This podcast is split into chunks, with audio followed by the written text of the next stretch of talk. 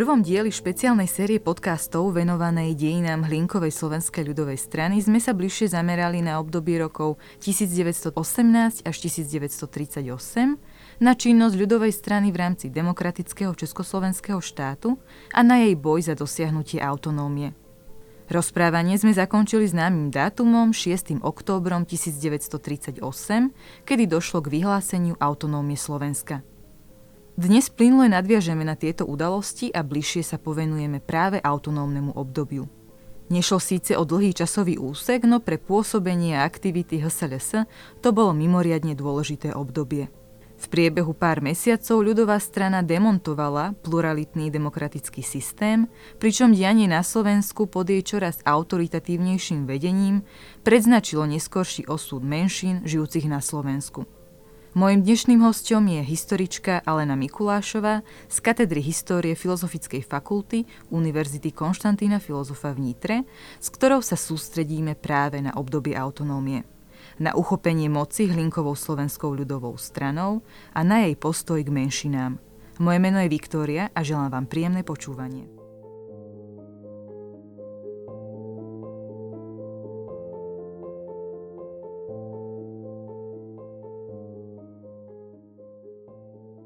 Slovensko kúpe sa v nadšení. Slovenský národ, opustený od všetkých malicherností, od drobných škriepok, očistený po veľkom kúpeli dejinných udalostí, mohutne sa hlási k svetu. Písalo sa v Slovákovi 8. oktobra 1938, teda krátko po vyhlásení autonómie. Je to až také metaforické, umelecké vyjadrenie. No vieme my dnes povedať, ako obyvateľstvo na Slovensku reagovalo vôbec na to vyhlásenie autonómie? Pokúsiť sa rekonštruovať o, tieto udalosti je pomerne náročné a to z viacerých dôvodov. O, jednak treba brať vlastne do úvahy tie vnútropolitické, tie zahranično-politické kontexty. A je to vlastne obdobie, kedy sa naozaj v priebehu krátkeho času odohralo veľké množstvo udalostí. Jednak tí čelní predstavitelia Československa a verejnosť boli len pred pár dňami konfrontovaní s mimoriadne nápetou situáciou. Spomeňme len vyhlásenie mobilizácie, konferenciu v Mníchove a jej rozhodnutie. A následovalo vlastne takéto praktické prevedenie toho mnichovského rozhodnutia, čo okrem iného znamenalo riešenie akutných problémov obyvateľov, ktorí utekali z pohraničia, ktorým bolo potrebné v podstate zaistiť nejaké základné životné potreby. A to vyhlásenie autonómie v tomto kontexte bolo asi jednou z ďalších ako keby udalostí v tom slede, ktorá síce bola dôležitá, ale trošku možno ako tak zanikala v tom celom diapazome toho, toho čo sa dialo. Hlinková slovenská ľudová strana tú vzniknutú situáciu, atmosféru využila na realizáciu svojho politického programu autonómie, čo bol jej hlavný politický cieľ v podstate 20 rokov. A je preto pochopiteľné, že zo strany Hlinkovcov a teda predstaviteľov HSLS bola prezentovaná autonómia ako obrovský úspech, ako naplnenie cieľov. Treba však povedať, že ten československý vzťah bol dlhodobo traumatizovaný a v tej druhej polovici 30. rokov silnili aj hlasy z iných politických strán, ktoré v podstate po tej autonómii alebo po nejakej úprave toho československého pomeru volali a žiadali nejaké zmeny. V podstate Môžeme spomenúť v tomto kontexte napríklad agrárnikov mm-hmm. Milana Hodžu. Milan Hodža bol premiérom v tom čase a usiloval sa teda o vyriešenie nejakých tých uh, národnostných uh, problémov alebo tej národnostnej situácie, uh, situácie v štáte. A z hľadiska Prahy išlo v čase vlastne schváľovania autonómie primárne o to udržať existenciu republiky. Čiže už tie okolnosti, za ktorých sa to dialo, boli teda mimoriadne dramatické. Štruktúry štátu bolo otrasené, boli otrasené, v podstate došlo k teritoriálnej dezintegrácii, čiže to sú všetko veľmi závažné kontexty, ktoré treba brať, treba brať do úvahy. Pokiaľ ide o to stanovisko priamo verejnosti, tak informácie, ktoré dnes máme, alebo tie reakcie povedzme v regiónoch alebo na Slovensku sú pomerne útržkovité. My vieme o niekoľkých treba demonstráciách alebo rôznych pochodoch, ktoré organizovali treba z miestne štruktúry Hlinkovej slovenskej ľudovej strany, ale už po ako keby vyhlásení autonómie na nejakú takú oslavu, ano, alebo to oboznámenie sa verejnosti s, tým, s tou novou politickou situáciou.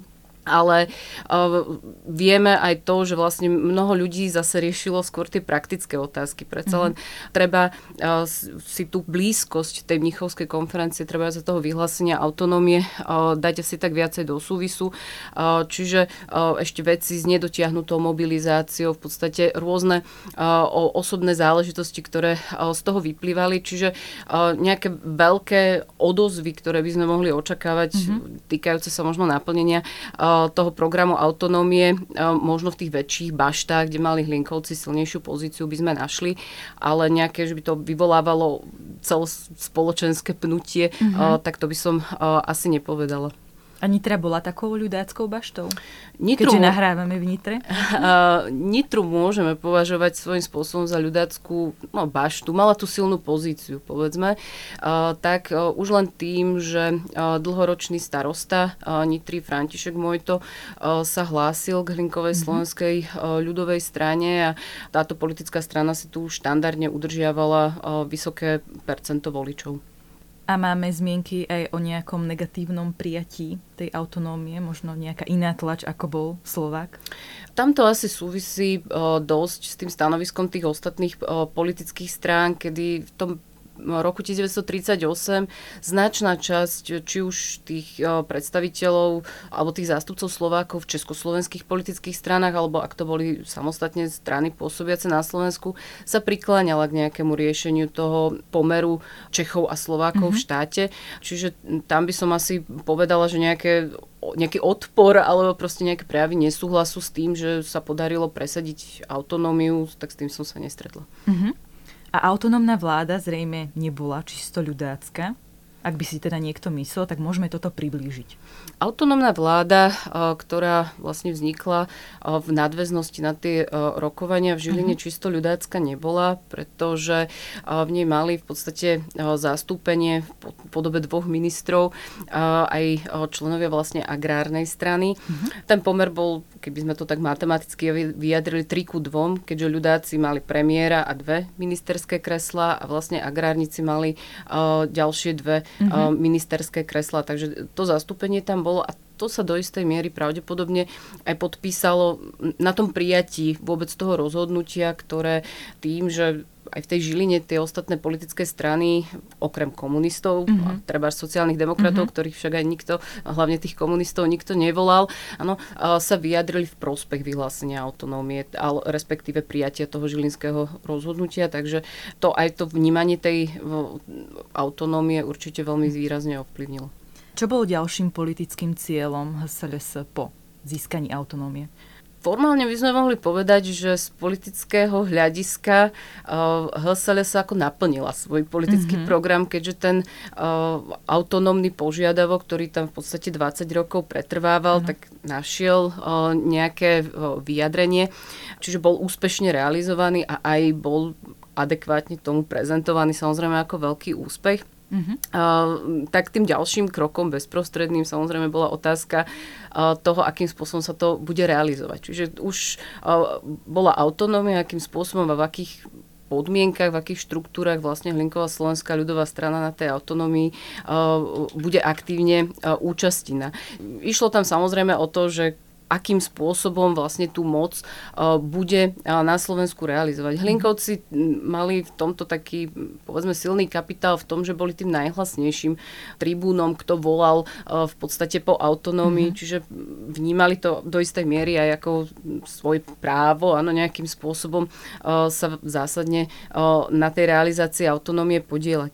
V podstate možno by som mohla povedať, že Hlinková slovenská ľudová strana tomto trošku možno v tých úvodných týždňoch uh, narazila, alebo bola konfrontovaná s takou svojou neskúsenosťou, pretože tom období prvej Československej republiky v podstate bola takmer permanentne v opozícii. Mm-hmm. V mhm. podstate iba jedenkrát uh, bola prítomná v exekutíve alebo bola uh, um, súčasťou vládnej koalície, aj to na krátky čas.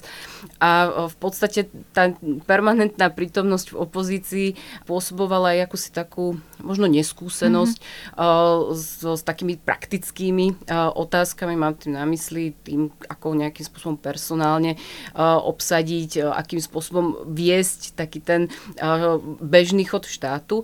A k moci sa zároveň dostávala za veľmi neštandardných okolností. Tých vnútropolitických, aj tých zahranično-politických. Mm-hmm. Čiže v tomto bola taká situácia hodne neprehľadná a aj sa to možno na tých krokoch tej autonómnej vlády odrazilo, kedy neraz boli tie kroky náhodilé, mm-hmm. možno nie úplne koncepčne premyslené, ale realizované s veľkým nadšením a entuziasmom.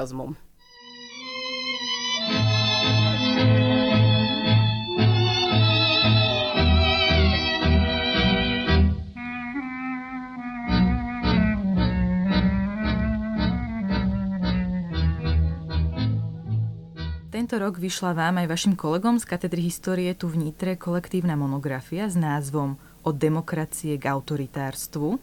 Aj sme to teda načrtli v úvode, aj vzhľadom na to, čo ste pred chvíľou spomínali. Tak si teda skúsme povedať, že z hľadiska správneho a politického, čo sa dialo so Slovenskom v okresoch a v rámci teda samozprávy po vyhlásení autonómie už v tom manifeste slovenského národa, čiže v tom jednom z tých troch dokumentov, ktoré boli v Žiline schválené na začiatku októbra, bolo jednoznačne uvedené, že signatári žiadajú okamžité prevzatie výkonnej a vládnej moci na Slovensku Slovákmi. Mhm. Asi v tom konštatovaní sa mnohé vlastne odráža.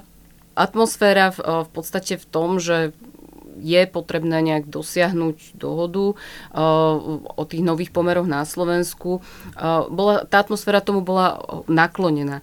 Tá pripravenosť bola aj na strane tej pražskej vlády, pretože uh, samotná centrálna vláda bola v podstate naozaj o takých veľmi hektických pomeroch, hektických podmienkach, čiže ak v tých predchádzajúcich 20 rokoch bol problém rokovať o podmienkach alebo o nejakých požiadavkách linkovej slovenskej ľudovej strany, tak v tom roku 38 to akcelerovalo a v podstate boli pripravení rokovať na podklade posledného návrhu Hlinkovej slovenskej ľudovej strany na autonómiu z 5. Mm-hmm. júna 38. Mm-hmm. V podstate autonómia, alebo teda aj v učebniciach dejepisu všade sa hovorí teda o autonómii v súvislosti s tou Žilinskou dohodou. Keby sa na to pozrieme z takého nejakého legislatívneho hľadiska, tak je tam hneď niekoľko problémov, pretože prijatie tej Žilinskej dohody prebiehalo v neštandardných podmienkach a za neštandardných okolností. V podstate autonómia sa začína ako keby zjednodušene povedané žiť alebo realizovať v podstate okamžite od toho rozhodnutia v Žiline a až vlastne dodatočne bol prijatý a schválený ústavný zákon o autonómii slovenskej krajiny. To sa udialo až potom 22. novembra 1938, ale tá autonómna vláda aj v tom období vlastne medzi fungovala. No, ako sme už aj spomenuli, nebola nejaká rozsiahla, čiže štyria mm. ministri, predseda vlády. Ano. Boli tam nejaké spoločné kompetencie teda s, tou, s tými českými, českými krajinami ústredná vláda a tí predstavitelia českých politických strán v podstate len potvrdzovali svoj súhlas s tým, čo sa v Žiline dialo. Čiže nejaký veľký priestor na vyjednávanie alebo na nejaké úpravy tam v podstate nebol tieto kroky sa v podstate diali neraz bez toho, aby teda mali nejaké to legislatívne zakotvenie. Čiže ako mhm. keby naopak, hej, najskôr sa to stalo a potom sa to Rozumiem. dodatočne v podstate schválilo. Štruktúry vlastne Hlinkovej slovenskej ľudovej strany pozvolne začínali slúžiť ako podklad pre tvorbu takých tých ako štátosprávnych orgánov. Bolo to aj kvôli tým kapacitným možnostiam, personálnym možnostiam, ktoré boli. A v tých nových pomeroch Linková slovenská ľudová strana disponovala takými právomocami, že mohla realizovať tie svoje politické ambície bez ohľadu nejakých, alebo nejakých väčších diskusí v podstate tých ostatných politických subjektov, neraz dokonca aj bez toho, že by sa informovala, radila alebo oznamovala nejaké svoje zámery treba z tej pražskej centrálnej vláde. Kľúčové samozrejme bolo prevzatie tej moci v regiónoch. Opäť opäť tie pomery, treba si uvedomiť tú hektickosť tých pomerov a mm-hmm. tú takú neštandardnosť, pretože ten prechod od pluralitnej demokracie smerom k autoritatívnemu režimu a neraz využíval existujúce zákony. To je uh, taký spoločný uh, znak v podstate nie len v tých slovenských alebo československých pomeroch, dialo sa to aj v iných krajinách, v okolitých krajinách, ano, kedy existujúce zákony prijaté v nejakej forme v podstate na nejaké krízové alebo výnimočné situácie vstupujú do platnosti a v podstate sa využívajú, zneužívajú alebo mm-hmm. nadužívajú ano, na to, aby v podstate došlo k demontáži toho existujúceho systému. V tomto to mala Hlinková slovenská e, ľudová strana, respektíve teda tí e, čelní predstavitelia e, v prvých dňoch trošku také ako keby uľahčené, pretože platnosti v dôsledku mobilizácie septembrovej a v dôsledku vlastne tých udalostí medzinárodných, tak v platnosti bolo nariadenie číslo 177 z roku 1938 o mimoriadných opatreniach a teda následne vyhlásená mobilizácia a branná povinnosť. A to sú okolnosti, za ktorých už je treba možné siahnuť eh, na niektoré eh, občianské práva, no alebo je možné v podstate zasiahnuť eh, do toho existujúceho systému. A mm-hmm. keďže tieto nariadenia vlastne boli v platnosti, tak odvolávajúce treba na ne bolo možné robiť niektoré konkrétne kroky. Samozrejme, parlamentný systém, alebo teda v rámci toho legislatívneho procesu je tam vždy nejaká taká záklapka alebo zábrana, ktorá mm-hmm. hovorí, že maximálna dĺžka trvania týchto nariadení môže byť. V tomto prípade išlo o 3 mesiace ale v priebehu tých troch mesiacov to bol pomerne dostatočne dlhý čas, treba mm-hmm. na to, aby sa mnohé podstatné zmeny realizovali. Nehovoriac o tom, že následne vlastne boli tieto mimoriadne opatrenia predlžené, jednak v tej slovenskej časti uh, republiky, ale uh, povedzme aj v tej českej uh, časti republiky.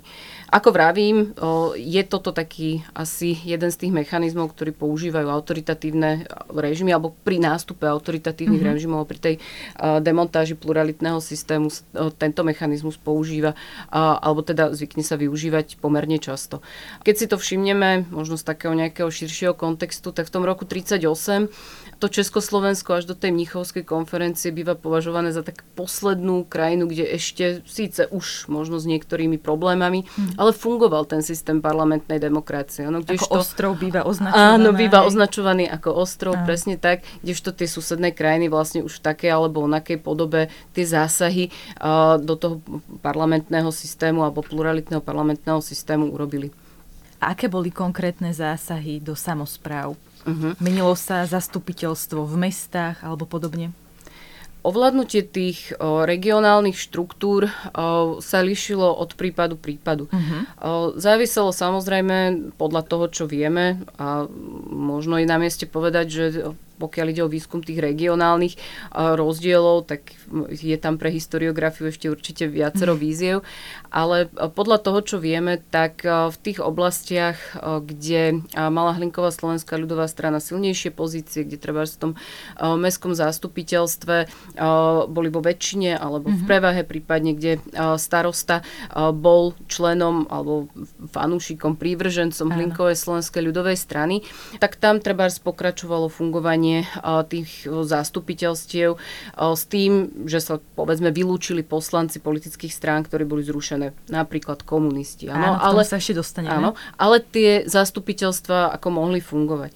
Tam, kde bola tá situácia komplikovanejšia a kde treba to mestské zastupiteľstvo by sa ťažko dalo poskladať uh, podľa, nejakých, uh, podľa nejakých želaní, tak tam uh, v podstate nastúpilo ako keby rozhodnutie o rozpustení uh-huh. uh, vlastne tých zastupiteľstiev a mali byť nahradené takým novým inštitútom alebo inštitútom tzv. vládneho komisára, ktorý mal vlastne tú samozprávu ako keby nahradiť.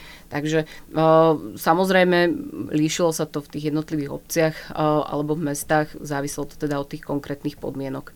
Patrilo by sa ale asi povedať to, že v niektorých oblastiach, možno aj tam, kde trebárs neboli vyslovene ako členovia Hlinkovej slovenskej ľudovej strany, ale dokázali tak ako plynulo ako keby nabehnúť mm-hmm. na tú novú situáciu, pretože tá Hlinková slovenská ľudová strana nie vždy mala ako dostatočné kapacity, ano, všetko to nejakým spôsobom obsiahnuť, ale povedzme, že v tom v tej, opäť v tej atmosfére a, a v tých aj volaniach po národnej jednote a neviem, mm-hmm. všelijakých teda takých výzvach, áno, neraz aj v tých regiónoch v podstate pokračovali možno aj niektorí úradníci ano, alebo niektoré štruktúry a úrady v podstate kontinuálne. Čiže nemáme si to predstavovať tak, že kto chcel byť súčasťou napríklad mestského zastupiteľstva, musel byť automatický straník.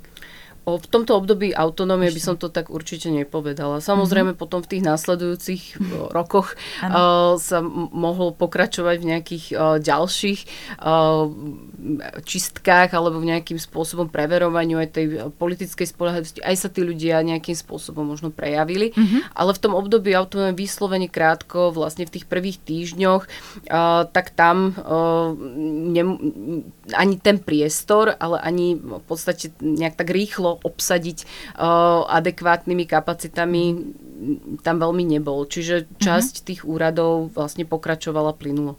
Áno. Vo vašej knihe od demokracie k autoritárstvu spomínate aj tzv. alternatívne štruktúry, dočasné výbory. Tak skúste nám približiť, o čo išlo. Tieto dočasné národné výbory, alebo národné výbory, ako, akokoľvek by sme ich asi označili, uh, bol taký povedzme inštitút, eh, ktorý eh, bol založený na takom hraničnom výklade opäť tej legislatívy. Eh, vznikali práve v oblastiach na to, aby podporili vlastne to, alebo v regiónoch, aby podporili vlastne ten prechod k moci.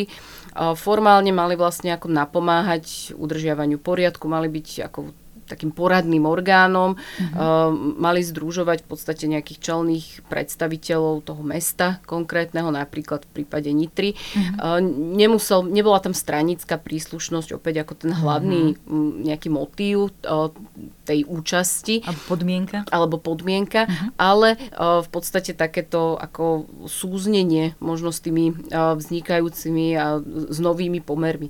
Uh, v podstate ten, oni fungovali niekoľko týždňov, uh-huh do istej miery ako spolu rozhodovali alebo spolu kreovali uh, tie rozhodnutia na úrovni regiónov, ale uh, po tom relatívne krátkom čase vlastne boli rozpustené. No, čiže mali vyslovene ako veľmi takú krátkodobú úlohu, ale určite dôležitú, pretože tam už sa ukazovalo, že môžu vzniknúť nejaké paralelné ako keby centrum, kde sa môžu príjmať nejaké rozhodnutia a tie sa potom vlastne aplikujú do praxe. Opäť je to tá atmosféra toho, kedy možno aj tá verejnosť, ale aj to obyvateľstvo je ochotné a pripravené ako mm-hmm. keby akceptovať aj takéto za iných okolností neštandardné postupy.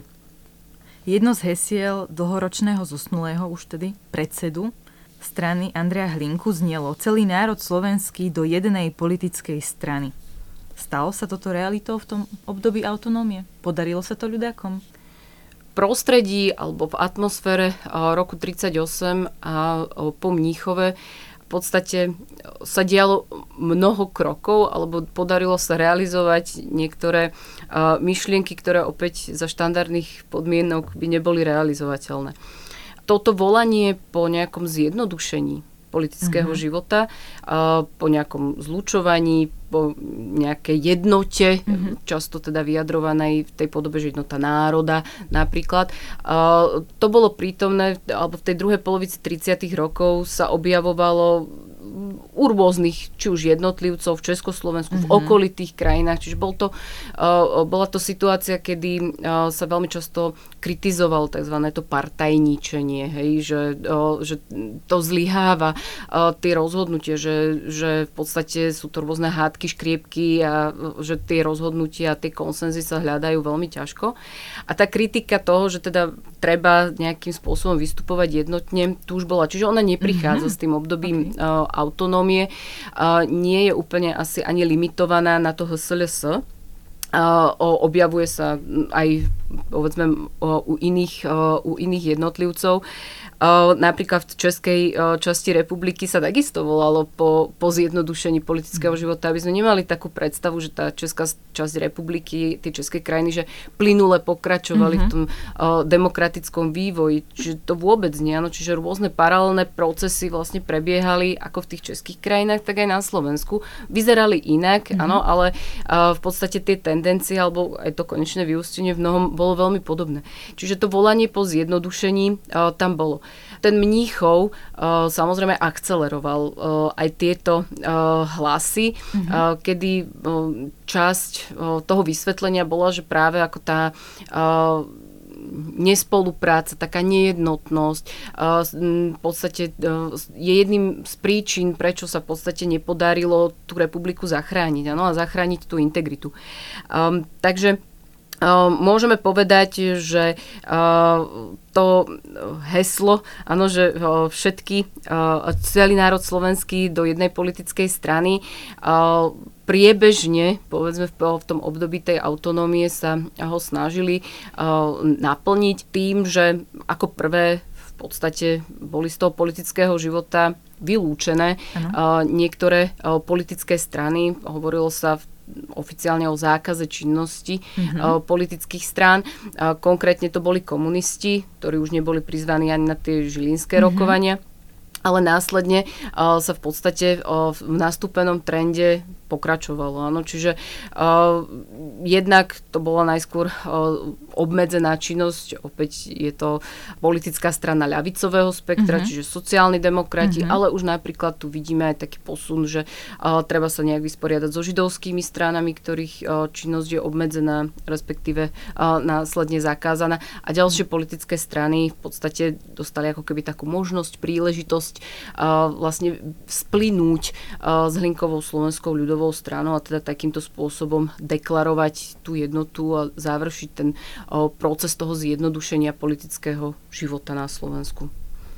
Po tomto zjednotení, zlúčení alebo zjednodušení zostala niektorá politická strana aktívna napríklad v ilegalite? Môžeme povedať, že Hlinková slovenská ľudová strana v tomto procese nenarážala na nejaký veľký odpor mm. pri tom, akým spôsobom sa to dialo. V podstate v ilegalite, áno, môžeme povedať, že ako prvá, prvá zakázaná alebo obmedzená politická strana, čiže komunistická strana v podstate v, takmer okamžite prechádza do ilegality, vytvára nejaké ilegálne bunky, začína sa aktivita, mm-hmm. taká skôr taká letáková, občas nejaký nápis niekde, áno, ale už teda začínajú sa možno vytvárať aj nejaké štruktúry, ktoré by to naznačovali. Potom sú tu jednotlivci, ktorí treba sa ako vyjadrujú možno nejakú nespokojnosť, napríklad DRR, mm-hmm. známa to postava už Prvej republiky. Spomínali sme ho v prvom podcaste, áno. Áno, dlhoročný minister, tak napísal niekoľko memorand, kde teda ako nesúhlasil a navrhoval tam aj nejaké riešenia, ale v podstate to nenašlo, nenašlo nejakú výraznejšiu odozvu. Ano, v podstate tým, že agrárnici mali zastúpenie v autonómnej vláde, ano, a tým, že takisto neskôr v priebehu decembra, keď bola autonómna vláda rekonštruovaná, získalo tam jedno ministerské kreslo aj Slovenská národná strana, mm-hmm. jedno agrárnické sa vymenilo mm-hmm. za kreslo pre Slovenskú národnú stranu, tak vďaka tomu, ako tie politické strany ako keby pri tej predstave, že krátkodobo, áno, krátkodobo v podstate ako za týchto neštandardných okolností, v podstate, že je to možné riešenie áno, tej situácie. V podstate, že by sa v priebehu toho autonómneho obdobia organizovali nejaké ilegálne bunky alebo nejaké ilegálne, či nejaká vyššia, väčšia ilegálna činnosť iných politických strán, tak o tom nevieme. Treba mm-hmm. opäť brať aj do úvahy, že mnohé tie politické strany boli naozaj aktívne počas tej prvej Československej republiky republiky. To znamená, otrasené niesli na sebe aj ten byľak tej dezintegrácie republiky. Časť tých predstaviteľov treba emigrovala neskôr mm-hmm. do mhm. zahraničia, čiže strácajú lídrov, strácajú tie elity. Čiže tam sa potom už muselo počítať, teda, tak, alebo teda pri tom fungovaní alebo budovaní potom nejakých takých ako opozičných názorov, ano, alebo tých opozičných platformiem sa začínalo v podstate s novými, no nie vždy s novými ľuďmi, ale povedzme s tými, ktorí neboli vždy uh, počas tej prvej republiky treba taký aktívni na tej domácej pôde. Hej. Samozrejme, odboj v zahraničí je zase iná vec. Áno. Ústava z júla roku 1939 hovorila už jednoznačne, že slovenský národ zúčastní sa štátnej moci prostredníctvom hlinkovej slovenskej ľudovej strany, strany Slovenskej národnej jednoty. Keďže férové alebo priame, tajné parlamentné nejaké voľby sa nekonali, tak vlastne Hlinková slovenská ľudová strana sa samozvane stala jedinou reprezentantkou, ktorá bola dokonca ústavne zakotvená a teda mala reprezentovať slovenský národ. Ústava z roku 39 počítala už len s fungujúcimi politickými stranami pre národnostné menšiny, konkrétne v praxi to potom bola nemecká a maďarská menšina. A čo napríklad sa dialo so spolkami alebo odborovými organizáciami? Tých nejak zasiahli tie oktobrové udalosti a ten vývoj po oktobri 1938? Samozrejme.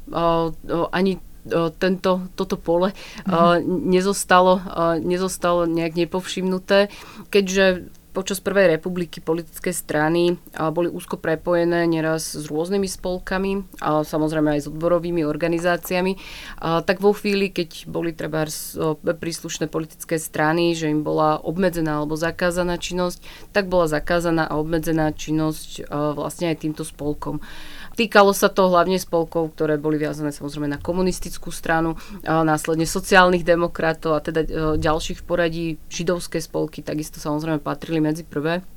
V tom období autonómie napríklad v Nitre, aby sme mali takú ano. predstavu, sa to týkalo viac ako polovice spolkov, ktoré boli zrušené. To znamená, že ak fungovalo zhruba 80 spolkov mm-hmm. plus minus, tak viac ako polovica v podstate bola vo veľmi krátkom čase zrušená.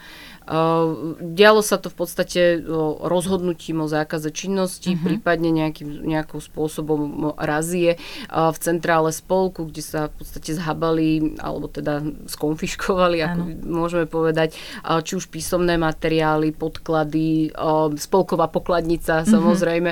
Áno, a vlastne spolok bol rozpustený ako keby. Bolo to samozrejme aj preto, že tie spolky mali potenciál byť nejak nejakým, nejakou formou, nejakou platformou, možno nejakých ako opozičných názorov, mm-hmm. nejakých prejavov možno nesúhlasu. A, a samozrejme predstavoval to určite aj nejaký lákavý, aj finančný príjem, možno lukratívny, áno, práve tie spolkové pokladnice, ktoré treba prepadali v prospech či už fungujúcich alebo zakladajúcich sa spolkov a organizácií, mm-hmm. ktoré začali sa formovať na báze blízkosti k Hlinkovej slovenskej ľudovej strane. Čiže mnoho z týchto peňazí aj vlastne z tých materiálov, ktoré boli teda k dispozícii, prepadli v prospech treba Hlinkovej gardy. Takže bol to aj finančný otázka aj do istej miery financií. A máme nejaké zmienky o tom, ako na to reagovala verejnosť, keď toľko spolkov bolo zrušených, zlikvidovaných, nejaký odpor voči tomu? Dá sa niečo také dohľadať? Tých prejavov odporu, ktoré by sme mali ako písomne zachytené, mm-hmm. je veľmi málo. Uh, veľmi málo, uh, aj kvôli tomu, že tie pramene tej inštitucionálnej alebo úradnej povahy v podstate často len stroho informujú o tom, že sa udiala nejaká razia a kde proste sa zhábali toľko to knížiek, toľko to členských knížiek, mm-hmm. zoznam členov a, a spolková pokladnica a nie je tam informácia o tom, že čo nasledovalo ďalej. Áno, prípadne, že nasledoval možno nejaký výsluch uh, predsedu alebo mm-hmm. niečo podobné, ale uh, že by tam bolo podrobnejšie ako napísané nejaké také detaily z toho, tak to sa nedozvedáme. Ani v tlači?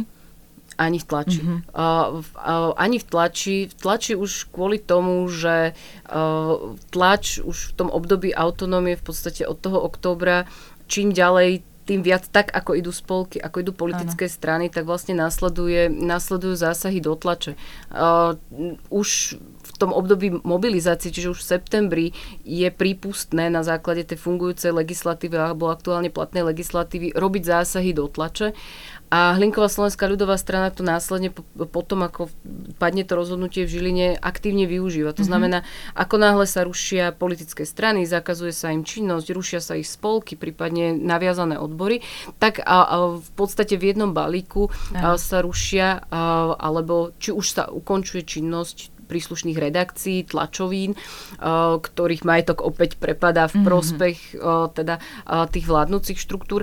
Čiže či už sa zastaví tá činnosť, prestanú sa nejakým spôsobom vydávať, alebo pokiaľ je to možné, alebo to prináša situácia, tak je vlastne do redakcií dosadený vládny komisár, respektíve teda komisár, ktorý má dozerať mm-hmm. na to, čo a akým spôsobom sa píše. Čiže pri, tá predstava, že by sa noviny alebo tlačoviny už v priebehu toho oktobra, novembra mohli stať nejakým, nejakou platformou, kde by boli vyjadrované nejak veľmi kritické názory alebo mm-hmm. nesúhlas nejak, celkovo. prejavy mm-hmm. nejakého nesúhlasu, tak e, to sa nenaplní, pretože tam už vlastne sa to nesie v tom jednom šíku so všetkými tými ďalšími opatreniami, ktoré e, boli, e, boli realizované. V decembri 1938 sa konali aj voľby do Slovenského snemu. Oni sa síce ich, nazvala som ich teda voľbami, ale neboli to štandardné voľby. Ako prebiehali? Keďže autonómia predpokladala, že teda bude nejaká forma zákonodárneho orgánu, tak voľby boli teda tým dôležitým momentom, ktorý tam bude. Tým, že sa voľby mali konať v decembri, tak medzi tým oktobrom a decembrom vlastne sa udialo už množstvo zmien, ano? mm-hmm. či už v tom politickom živote, pri tej demontáži toho pluralitného systému, alebo aj pri tom, akým spôsobom naozaj tie ostatné politické strany na to reagovali. A, a tie voľby a, sa stali svojím spôsobom ako na jednu stranu formálne, ale už to neboli voľby demokratické. Uh-huh. Čiže a, je to situácia, kedy to boli prvé voľby na území Slovenska v tomto období, ktoré sa diali na, na princípe jednotnej kandidátky. Už to samo o sebe vlastne naznačuje, že tam teda to nemalo veľa spoločného s tými voľbami, ako prebiehali počas prvej Československej republiky neboli ani demokraticky veľmi zorganizované, mm-hmm. čiže tam sa už predpokladalo napríklad, že oddelenie budú voliť jednotlivé národnosti. Mhm. Konkrétne sa myslelo na to, že oddelené budú voliť na Slovensku Češi a Židia. Oficiálne teda kvôli tomu, aby sa vedelo, akým spôsobom sa teda na tú zadanú otázku vyjadrili jednotlivé mm-hmm. národnosti. Tá otázka pri tej jednotnej kandidátke bola taká veľmi navádzajúca. Chceš mm-hmm. nové Slovensko? Áno, áno alebo nie. Čiže mm-hmm ten priestor tam nebol veľmi široký, buď áno, buď áno alebo nie. Priebeh organizovala a dozorovala Hlinková garda. Mm-hmm. Už to samo o sebe je opäť ako také príznačné pre danú situáciu, pretože je to v podstate mocenský orgán, ktorý, alebo teda orgán, ktorý nemá ako zastúpenie v nejak v tom ako ústavnom systéme, ano, alebo v podstate funguje ako keby trošku tak paralelne mimo a má dohliadať na takú vec, ako sú voľby. Čiže tam už opäť tam vidíme mnohé tie atribúty tej degradácie toho pôvodného, eh, pôvodného systému voľby dopadli podľa očakávaní. 97% obyvateľov sa vyjadrilo, že teda súhlasí s Novým Slovenskom, mm-hmm. čiže na dočakávania dobre. 47 poslancov za Hlinkovú Slovenskú ľudovú stranu bolo zvolených, 5 za bývalú agrárnu stranu, tí boli súčasťou tej jednotnej kandidátky. Áno. Dvaja boli zvolení za nemeckú a rusínsku menšinu a jeden bol zvolený za maďarskú menšinu opäť je to teda tá vlastne ako v rámci teda tej uh, jednotnej uh, kandidátky. Po mm-hmm. jednom poslancovi získalo aj 5 bývalých politických subjektov, ktoré sa medzičasom vlastne v tej Hlinkovej slovenskej ľudovej strane rozplynuli. Ano, a jeden poslanec bol pôvodne nestraník, taký, aby tam teda bolo niečo takéto. Mm-hmm. Uh, v podstate okrem tých výsledkov asi tých volieb, teda toho, že ten slovenský snem, alebo teda aj to, že tá otázka bola možno taká navádzajúca, no a že už sa nekonal v tom štandardnom súperení politických strán, a tak by som možno ešte spomenula to, že atmosféra, ktorá bola vytvorená, je opäť príznačná pre toto obdobie. Konali sa opakované nástupy krátko pred voľbami a opakované nástupy a pochody uniformovaných hlinkových gard, mm-hmm. no, ktoré takisto ako vplývali na tú atmosféru. Napríklad v Nitre deň pred konaním volieb do toho snemu sa konala pohotovosť hlinkových gard z mesta a z okolitých obcí a teraz takým tým teatrálnym spôsobom uniformovaní gardisti pochodovali v podstate centrom mesta, samozrejme už keď bola tma, áno, mm-hmm. aby to lepšie vyniklo, za pochodu za svetla lampiónov a proste fakľové sprievody, tak ako to poznáme možno z iných kontextov. Zhromaždili sa na námestí, tam odzneli nejaké burcujúce prejavy. V podstate úlohou tých linkových gard bolo okrem iného ako zapojiť sa aj do tej kampane, ako mali chodiť v podstate ako od domu k domu, ano, mm-hmm. a oslovovať tých budúcich voličov, ano, agitovať vlastne v prospech volieb. Počas toho volebného dňa sa teda mali starať o pokojný priebeh volie, boli prítomní vo volebných miestnostiach, áno, čiže mm-hmm. už len prítomnosť ako uniformovaného nejakého príslušníka vo volebnej miestnosti, ako takisto veľa vypovedá vlastne o tej atmosfére, ktorá sa diala a poukazuje to na ten nedemokratický priebeh, vytváranie atmosféry strachu. Áno. Mm-hmm. Čiže uh, tie voľby, boli to posledné voľby, ktoré sa vlastne uh, na území Slovenska konali, ďalšie voľby do Slovenského snemu už neprebehli a vlastne ďalšie voľby, ktoré boli na Slovensku, na území Slovenska potom realizované, respektíve obnovené Československa, boli až v roku 1946. Máme však stále fungujúcu ústrednú vládu v Prahe.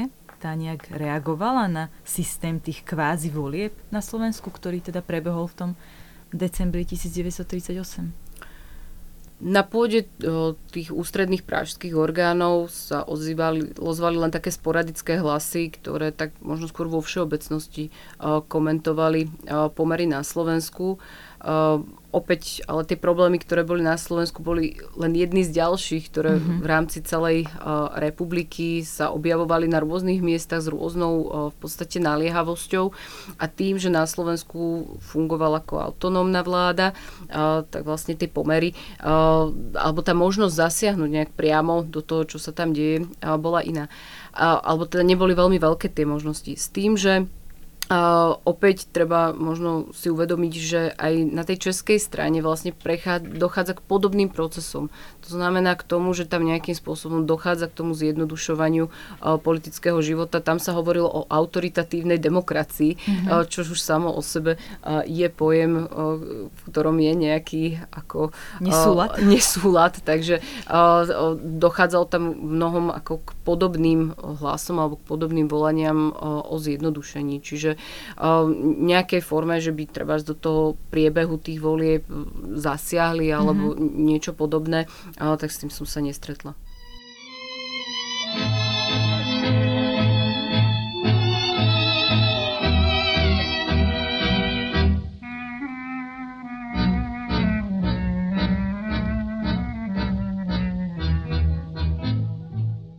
Sľubujeme, že neostane ani jeden Čech na Slovensku proti vôli slovenského národa. Vyslovil sa Jozef Tiso na manifestácii v Žiline 6. oktobra 1938. Takisto sa po Slovensku šírili heslá ako Bars aj s čertom, len nie s Čechmi. Povedzme si teda niečo bližšie o protičeskej politike v období autonómie, akým spôsobom sa okrem pokrikovania protičeských hesiel ešte prejavovala možno skôr ako vyslovene protičeská mm-hmm. politika by som povedala o vlne nejakých protičeských nálad, ktorú mhm. dokázala tá aktuálna politická reprezentácia využiť vo svoj prospech.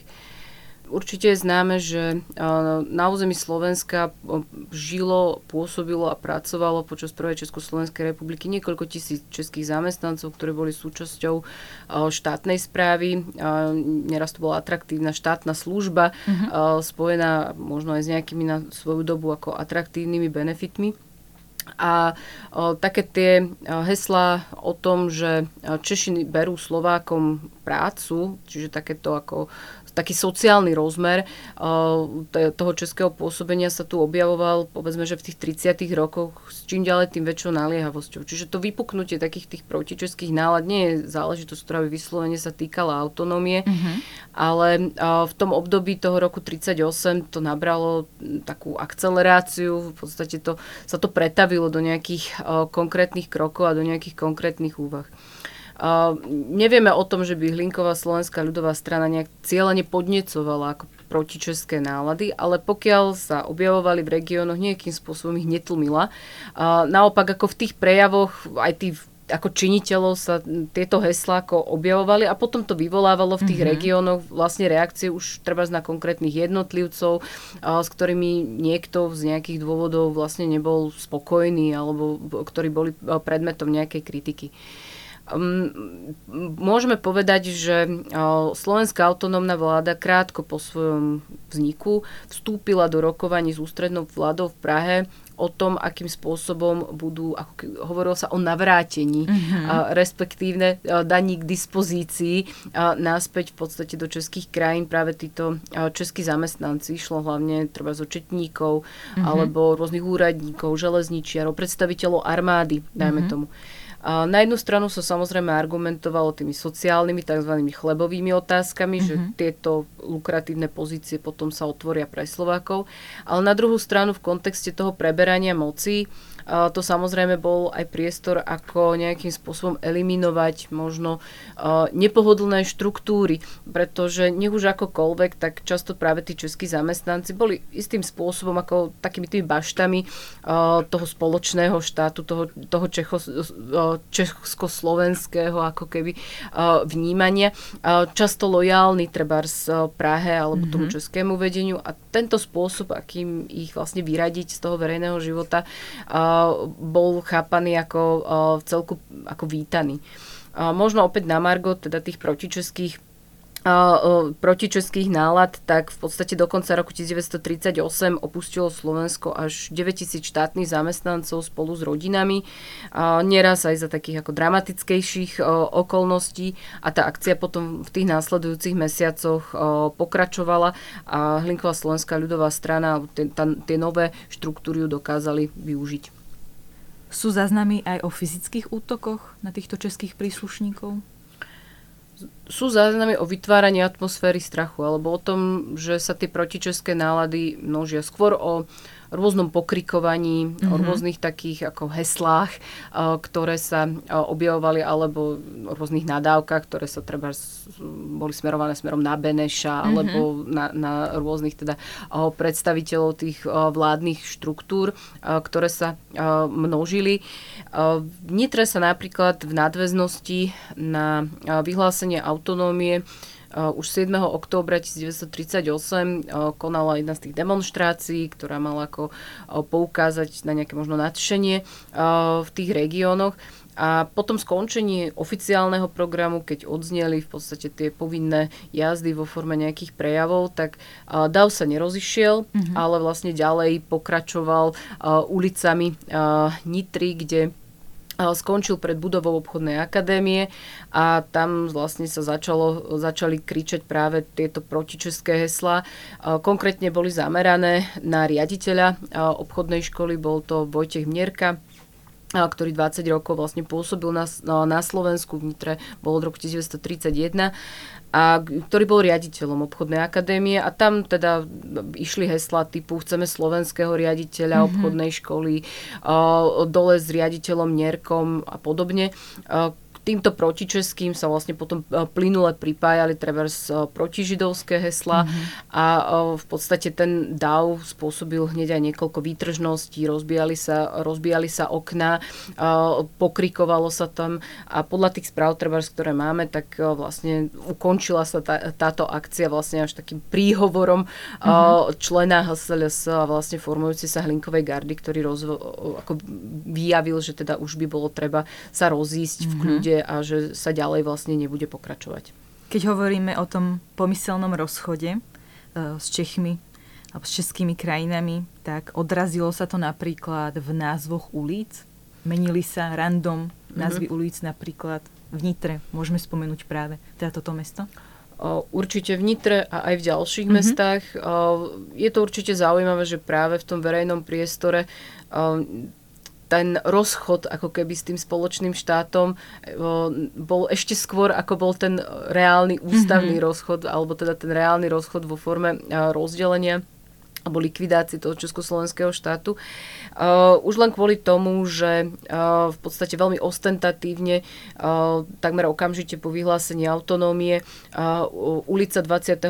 októbra, ktorá bola snáď v každom uh, meste, ale teda uh, v Nitre, uh, bola takisto, tak ulica 28.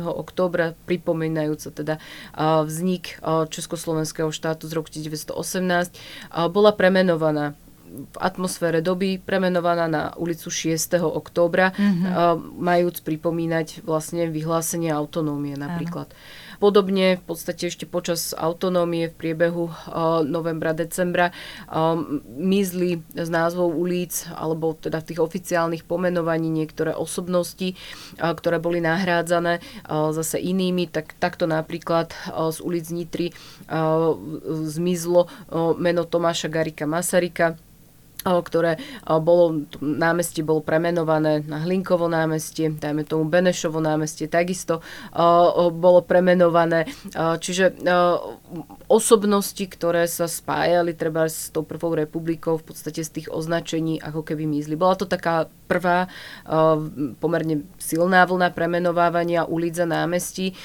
kde je príznačné, že to boli tepní mesta. No, čiže to samozrejme po Masarykovi nebola pomenovaná nejaká bočná ulička, no, čiže to boli tepní centre mesta, kde tá zmena vlastne bola zjavná a nedala sa asi prehliadnúť, že sa niečo deje. Spomínali ste práve ten dátum 28. október, tak slávil sa 28. október v roku 1938 na Slovensku? Neslavil sa na Slovensku a neslavil sa ani v Čechách. A, alebo v tých českých krajinách, respektíve tie oslavy boli také veľmi striedme.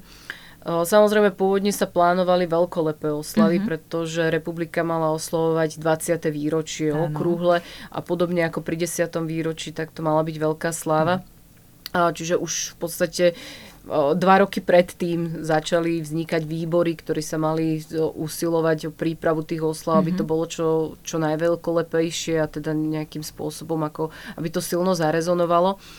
Samozrejme v atmosfére roku 38 ten entuziasmus chystaných oslav, oslav pozvolne upadal, mm-hmm. keďže republika sa ocitla bezprostredne v ohrození uh, teritoriálnom, hej, že, že to ohrozenie dvakrát tu bola mobilizácia vyhlásená v roku 38, čiže uh, tých problémov sa množilo a aj ten entuziasmus prípravy oslav uh, sa znižoval. Po vyhlásení autonómie autonómna slovenská vláda už vôbec nemala chuť oslavovať alebo si vôbec pripomínať vznik Československej republiky alebo Československého štátu z roku 18.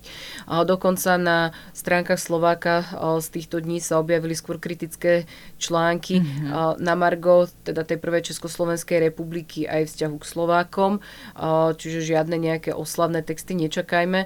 A v podstate v roku 1938 sa na Slovensku pripomínala skôr teda deklarácia slovenského národa z 30. oktobra 1918 prijatá mm-hmm. v Martine. Aj to neboli teda nejaké veľkolepé oslavy, čiže išlo také ako skôr pripomienku, ktorá mala do istej miery vlastne suplovať tie oslavy 28. oktobra. Ale 28. oktober bol aj v českých krajinách štandardným pracovným dňom, dokonca nebol mm-hmm. ani dňom pracovného pokoja, čiže uh, oslavy, na oslavy v tej oklieštenej republike asi veľmi chuť nebola. Uh-huh.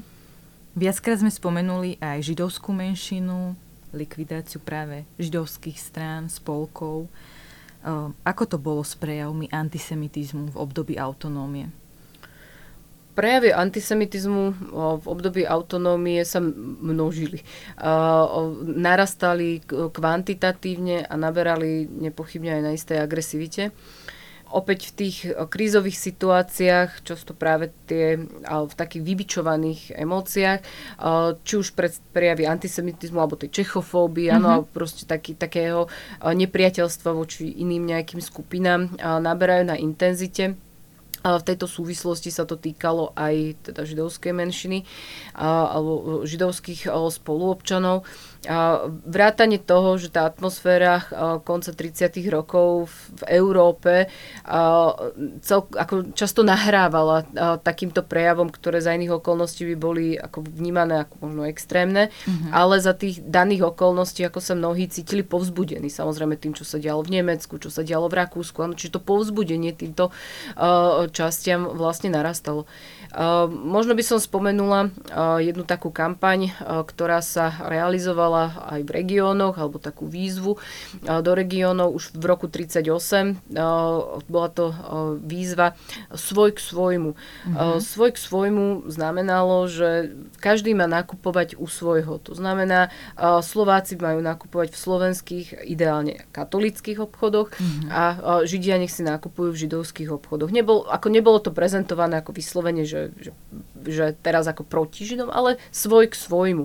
A to už bola záležitosť, ktorá sa týkala roku 38. A možno není bez zaujímavosti, že v regionálnych novinách, keď si prečítame, tak veľmi operatívne na to napríklad reagovali miestni živnostníci, ktorí si na svoje inzeráty dávali tento slogán svoj k svojmu ano, a písali vlastne teda o tom, že ja som katolícky mm-hmm. holič a vyslovene si tam teda napísal, že slovenský katolícky holič, áno, a svoj k svojmu. Áno. Mm-hmm. Čiže mhm. takýmto spôsobom to treba zarezonovalo uh, aj v regiónoch.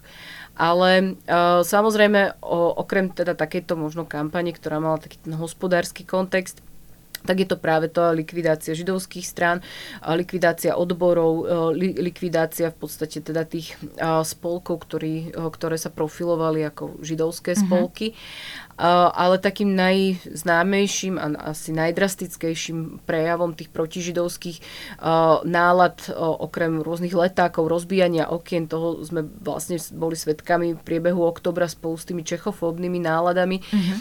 tak je vlastne tak, je udalosť, ktorá sa spája s viedenskou arbitrážou, a v podstate s tým, že to nové teritoriálne rozhodnutie o, o, o výzore hraníc Československa vtedy ešte, ale teda hovorí sa o slovensko-maďarskej hranici, ano, bolo spojené aj s tým, že do toho územia tzv. arbitrážneho mali byť vyvezení alebo zavezení, mhm. alokovaní mm-hmm. v podstate židovskí obyvateľia bez tzv. domovskej príslušnosti. Mm-hmm. Že to bolo, malo by to byť využité na to, aby sa takýmto spôsobom časti tej židovskej komunity, vlastne tá slovenská slovenská strana zriekla ako keby a dala ju na to arbitrážne územie tam je to dôležité si uvedomiť, že to už ide z hľadiska, e, že to nie je prejav nejakého náhodného výtržníctva alebo nejakých vybičovaných lokálnych emócií, mm-hmm. ale to už je štátom o, Systematické o niečo? Tak, spoluorganizovaná ano, a nejakým spôsobom nariadená uh, akcia, ano, ktorá síce v konečnom dôsledku ako skončila neúspechom, fiaskom, ano, čiže tam uh, v podstate nakoniec vlastne tí židovskí obyvateľia sa, vrátili ako keby naspäť, uh, ale uh, už tam to predznačuje vlastne to, k akým krokom treba je ochotná, pripravená tá garnitúra uh, za istých okolností vlastne siahnuť. Myslím, že tam vznikli aj nejaké tábory. Áno, uh, vznikli dva tábory. Jeden bol v Miloslavove pri Bratislave a druhý bol vo Veľkom Kýri. Čiže keďže nahrávame v Nitre, tak je to kúsok odtiaľto. Spomínali sme viedenskú arbitráž a teda vzťahy s Maďarskom. Zostalo niečo vôbec z tej maďarskej menšiny na tom slovenskom oklieštenom území? Áno, vytvoriť nejaké úplne etnicky jednoznačné hranice v podstate mm-hmm. asi v 20. storočí v nie Európe možné. nie je možné. A, takže áno, podľa takého ščítania ľudu, alebo teda z toho, akým, aké, akými dátami ovplývame, tak na území Slovenska zostalo asi 58 tisíc Maďarov, čož je samozrejme oveľa menšie číslo než v tých predchádzajúcich obdobiach, ale nie je zanedbateľné. Čiže uh, maďarská menšina uh, bola prítomná, uh, mala teda aj svojho zástupcu, svojho reprezentanta, mm-hmm. ktorý už teda sa kreoval, alebo teda ktorý sa dostal aj do toho snemu uh, slo- slovenskej krajiny, áno, po voľbách v decembri 38, čiže a mal aj svoje, svoje politické zastúpenie v rámci toho politického života.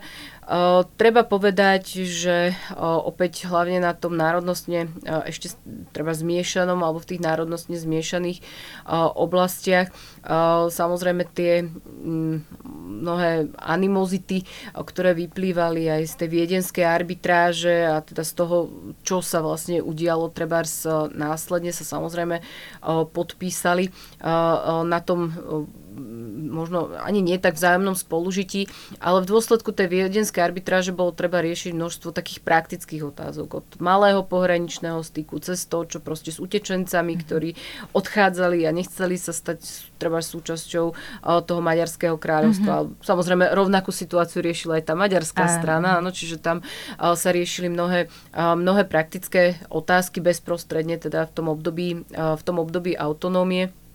A uh, v podstate uh, môže, môžeme povedať, že uh, v Nitre bola situácia v tom období preloma oktobra, novembra pomerne napätá, hlavne kvôli tomu, že istý čas bolo v hre aj to, že možno Nitra by mohla byť súčasťou toho územia, ktoré sa stane súčasťou Maďarského kráľovstva, takže tam v podstate ako to napätie sa objavovalo v rôznych pomeroch, keďže nakoniec teda Nitra zostala súčasťou autonómneho Slovenska, respektíve teda ešte Československa, tak vlastne sa stala pohraničným mestom ako keby que Vzťah medzi autonómnou tou slovenskou vládou a maďarskou bol to viedenskou arbitrážou výrazne poznačený a poznačený aj tými teritoriálnymi zmenami, ale to bola tá bilaterálna úroveň, ako keby tá diplomatická, pretože na druhej strane sa vlastne po celý čas, aj potom už v rámci toho existencie slovenského štátu,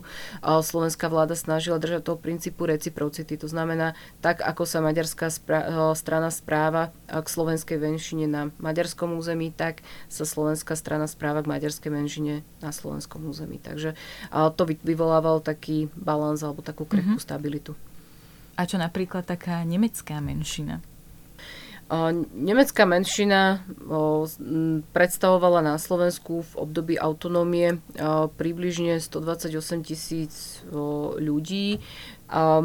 Samozrejme v dôsledku toho, že vplyv nacistickej tretej ríše v Strednej Európe veľmi výrazne narastal a zjavne sa stávala tretia ríša v podstate takým arbitrom doslova ano, toho, čo sa v tej strednej Európe deje, a, tak a, to znamenalo do istej miery aj teda zvýšené aktivity tých nemeckých strán. Veď ten samotný Mníchov ano, a, mm-hmm. a to, akým spôsobom tam vlastne fungovali predstavitelia nemeckých menšín a nemeckých politických strán mnohé naznačuje. Na Slovensku teda pôsobila jedna politická strana vedená Francom Karmazínom, s tým, že v podstate v priebehu obdobia autonómie táto politická strana sa výrazne aktivizovala, angažovala sa.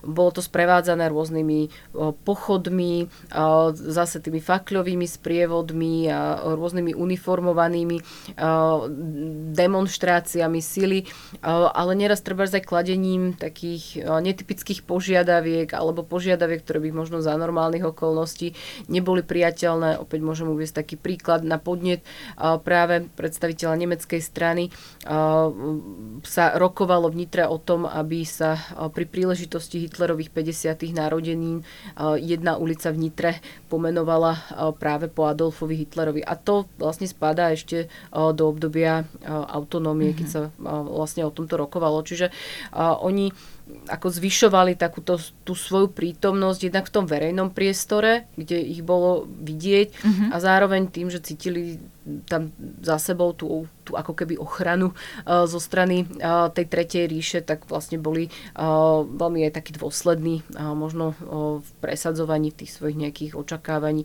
Uh, zďaleka ako tá ich prítomnosť nezodpovedala možno ani počtu uh, tých členov nemeckej menšiny a ani uh, tomu nejakému, čo my sme označili ako politický výtlak.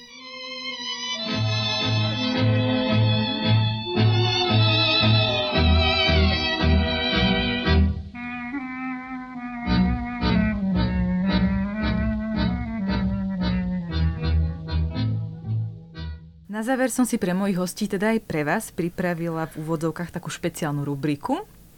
A súčasťou nej je teda otázka, či je ešte nejaká kvázi mikrotéma, nejaká oblasť z dejín toho autonómneho Slovenska, ktorá si ešte vyžaduje pozornosť historikov a čo by bolo hodné spracovania.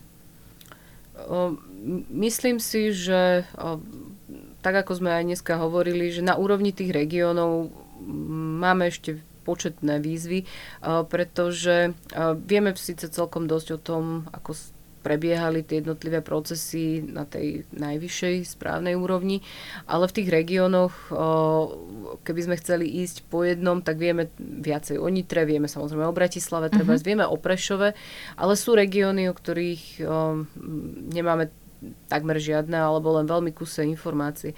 A keby sa vytvoril taký plastický obraz toho, ako tie jednotlivé procesy prebiehali, mm-hmm. keby mhm. sa to dalo porovnať, tak myslím si, že by to mohol byť veľmi zaujímavý uh, príspevok vôbec k tomu, uh, akým spôsobom sa demontuje treba pluralitná demokracia, ale aj akým spôsobom na to reaguje verejnosť, aké sú všelijaké tie stratégie. Super, tak to je výzva pre študentov histórie a mladých vedcov z oblasti histórie. A posledná vec, odporúčanie na knihu. Čo by ste nám odporúčali prečítať?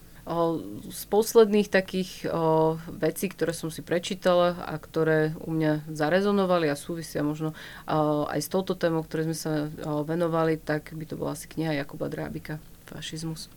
Skvelé, ďakujeme za tip. Toto bola doktorka Alena Mikulášova z katedry Histórie Filozofickej fakulty Univerzity Konštantína Filozofa v Nitre. Ďakujem za rozhovor. Ďakujem za pozvanie.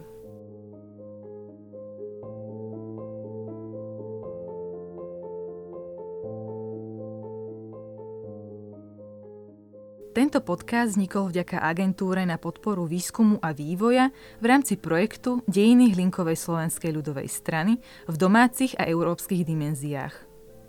Za technickú podporu ďakujeme Martinovi Kabíčkovi a Mediálnemu centru Filozofickej fakulty Univerzity Konštantína Filozofa v Nitre. Za spoluprácu tiež ďakujeme History Webu.